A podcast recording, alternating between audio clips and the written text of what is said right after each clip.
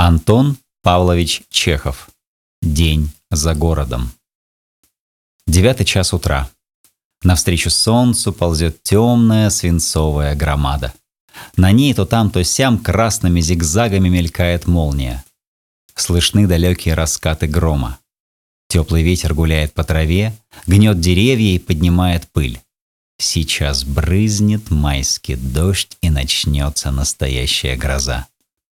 По селу бегает шестилетняя нищенка Фёкла и ищет сапожника Терентия. Беловолосая, босоногая девочка бледна. Глаза ее расширены, губы дрожат. «Дяденька, где Терентий?» – спрашивает она каждого встречного. Никто не отвечает. Все заняты приближающейся грозой и прячутся в избы. Наконец, встречается ей Пономарь Силантий Силыч, друг и приятель Терентия. Он идет и шатается от ветра. «Дяденька, где Терентий?» «На огородах», — отвечает Силантий.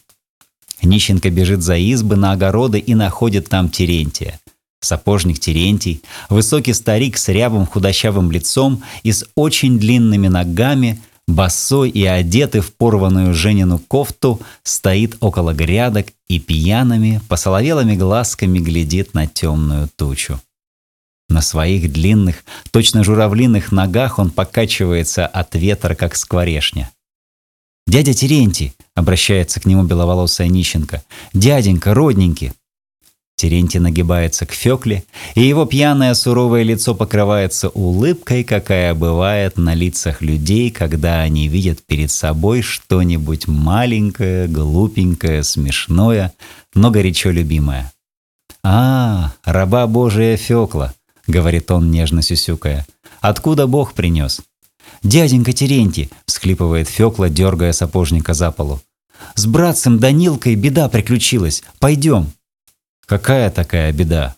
Ух, какой гром! Свят, свят, свят! Какая беда! В графской роще Данилка засунул в дупло руку и вытащить теперь не может. «Поди, дяденька, вынь ему руку, сделай милость». Как же это он руку засунул? Зачем? Хотел достать мне из дупла кукушечье яйцо. Не успел еще день начаться, а у вас уже горе, крутит головой Терентий, медленно сплевывая. Ну что ж мне теперь с тобой делать? Надо идти.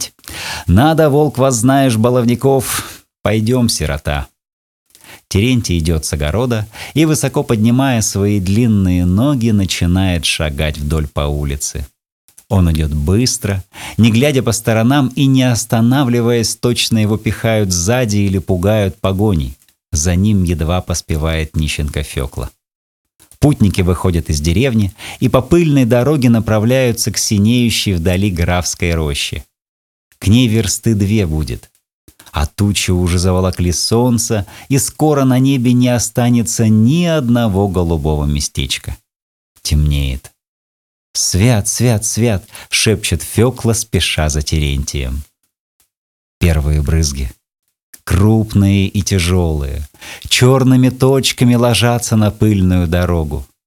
Большая капля падает на щеку Феклы и ползет слезой по подбородку. Дождь начался, бормочет сапожник, взбудораживая пыль своими босыми костистыми ногами.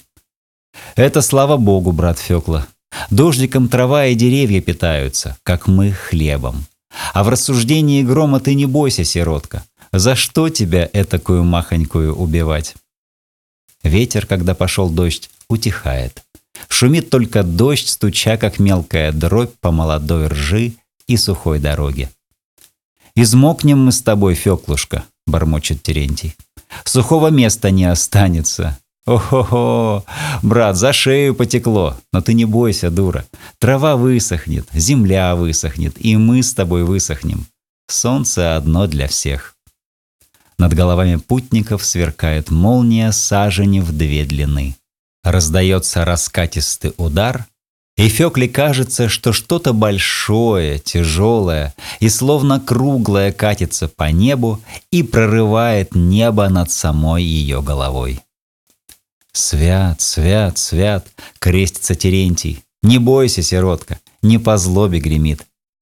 Ноги сапожника и феклы покрываются кусками тяжелой мокрой глины.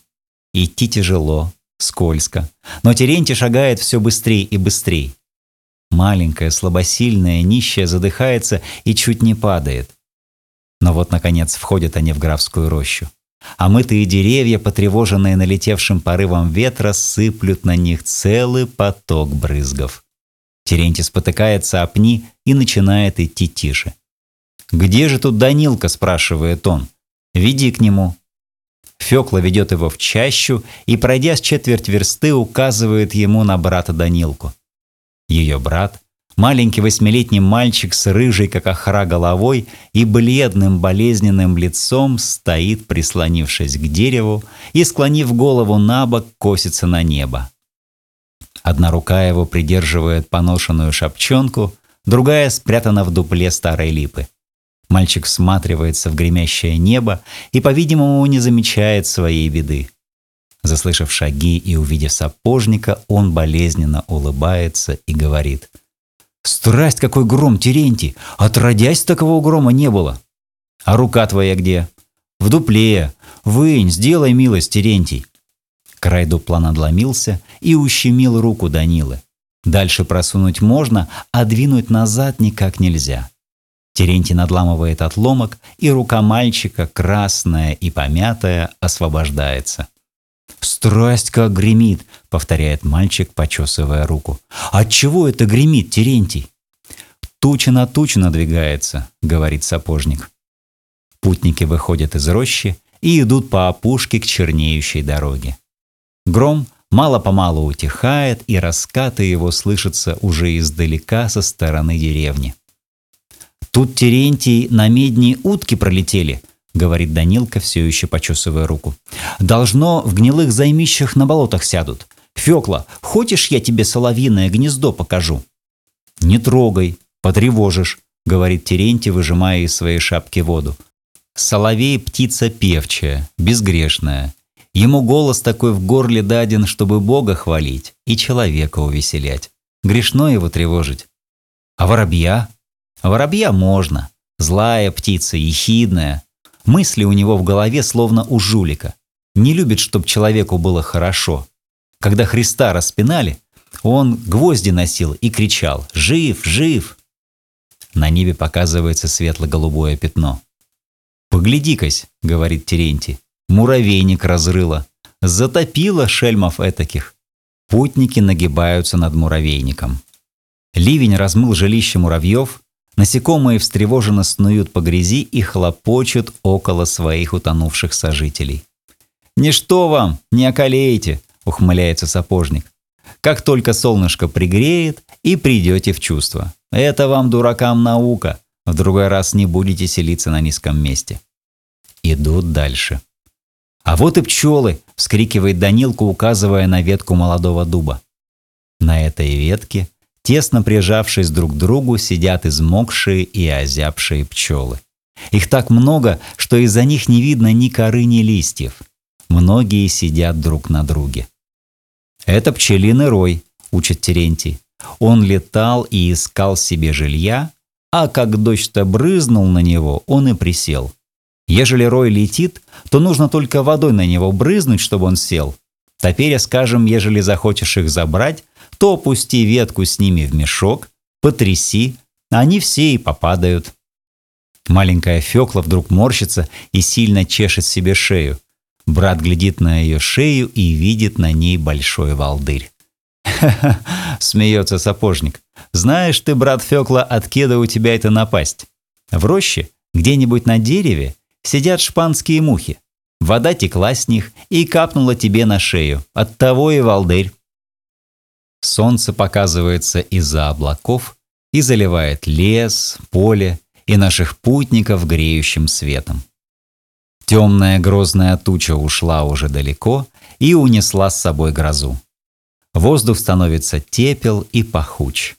Пахнет черемухой, медовой кашкой и ландышами. «Это зелье дают, когда из носа кровь идет», — говорит Терентий, указывая на мохнатый цветок. «Помогает.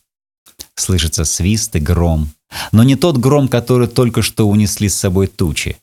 Перед глазами Терентия, Данилы и Феклы мчится товарный поезд. Локомотив пыхтя и дыша черным дымом, тащит за собой больше двадцати вагонов. Сила у него необыкновенная. Детям интересно бы знать, как это локомотив, неживой и без помощи лошадей, может двигаться и тащить такую тяжесть. И Терентий берется объяснить им это. Тут, ребята, вся штука в паре. Пар действует. Он, стало быть, прет эту штуку, что около колес, а оно и того этого и действует. Путники проходят через полотно железной дороги и затем, спустившись с насыпи, идут к реке. Идут они не за делом, а куда глаза глядят, и всю дорогу разговаривают. Данила спрашивает, Терентий отвечает. Терентий отвечает на все вопросы, и нет в природе той тайны, которая могла бы поставить его в тупик. Он знает все. Так он знает названия всех полевых трав, животных и камней. Он знает, какими травами лечат болезни. Не затруднится узнать, сколько лошади или корове лет. Глядя на заход солнца, на луну, на птиц, он может сказать, какая завтра будет погода. Да и не один Терентий так разумен. Силантий Силыч, кабачик, огородник, пастух, вообще вся деревня знают столько же, сколько и он. Учились эти люди не по книгам, а в поле, в лесу, на берегу реки. Учили их сами птицы, когда пели им песни. Солнце, когда заходя, оставляло после себя багровую зарю. Сами деревья и травы их учили. Данилка глядит на Терентия и с жадностью вникает в каждое его слово. А весной, когда еще не надоели тепло и однообразие зелень полей, когда все новое и дышит свежестью, кому не интересно слушать про золотистых майских жуков, про журавлей, про колосящийся хлеб и журчащие ручьи. Оба, сапожник и сирота, идут по полю, говорят без умолку и не утомляются – они без конца бы ходили по белу свету. Идут они, и в разговорах про красоту земли не замечают, что за ними следом семенит маленькая тщедушная нищенка. Она тяжело ступает и задыхается. Слезы повисли на ее глазах. Она рада бы оставить этих неутомимых странников, но куда и кому может она уйти? У нее нет ни дома, ни родных. Хочешь, не хочешь, а иди и слушай разговоры, Перед полуднем все трое садятся на берегу реки. Данила вынимает из мешка кусок измокшего, превратившегося в кашицу хлеба, и путники начинают есть. Закусив хлебом, Терентий молится Богу, потом растягивается на песчаном берегу и засыпает. Пока он спит, мальчик глядит на воду и думает. Много у него разных дум. Недавно он видел грозу, пчел, муравьев, поезд. Теперь же перед его глазами суетятся рыбешки. Одни рыбки с вершок и больше, другие не длиннее ногтя. От одного берега к другому, подняв вверх голову, проплывает гадюка. Только к вечеру наши странники возвращаются в деревню. Дети идут на ночлег в заброшенный сарай, где прежде ссыпался общественный хлеб, а Терентий, простившись с ними, направляется к кабаку. Прижавшись друг к другу, дети лежат на соломе и дремлют. Мальчик не спит. Он смотрит в темноту, и ему кажется, что он видит все, что видел днем. Тучи, яркое солнце, птиц, рыбешек, долговязого Терентия. Изобилие впечатлений, утомление и голод берут свое. Он горит, как в огне, и ворочается сбоку на бок. Ему хочется высказать кому-нибудь все то, что теперь мерещится ему в потемках и волнует душу. Но высказать некому. Фёкла еще мала, ей не понять.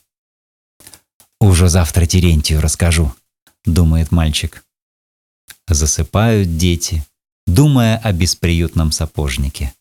А ночью приходит к ним Терентий, крестит их и кладет им под головы хлеба. И такую любовь не видит никто — Видит ее разве что одна только луна, которая плывет по небу и ласково сквозь дырявую стриху заглядывает в заброшенный сарай.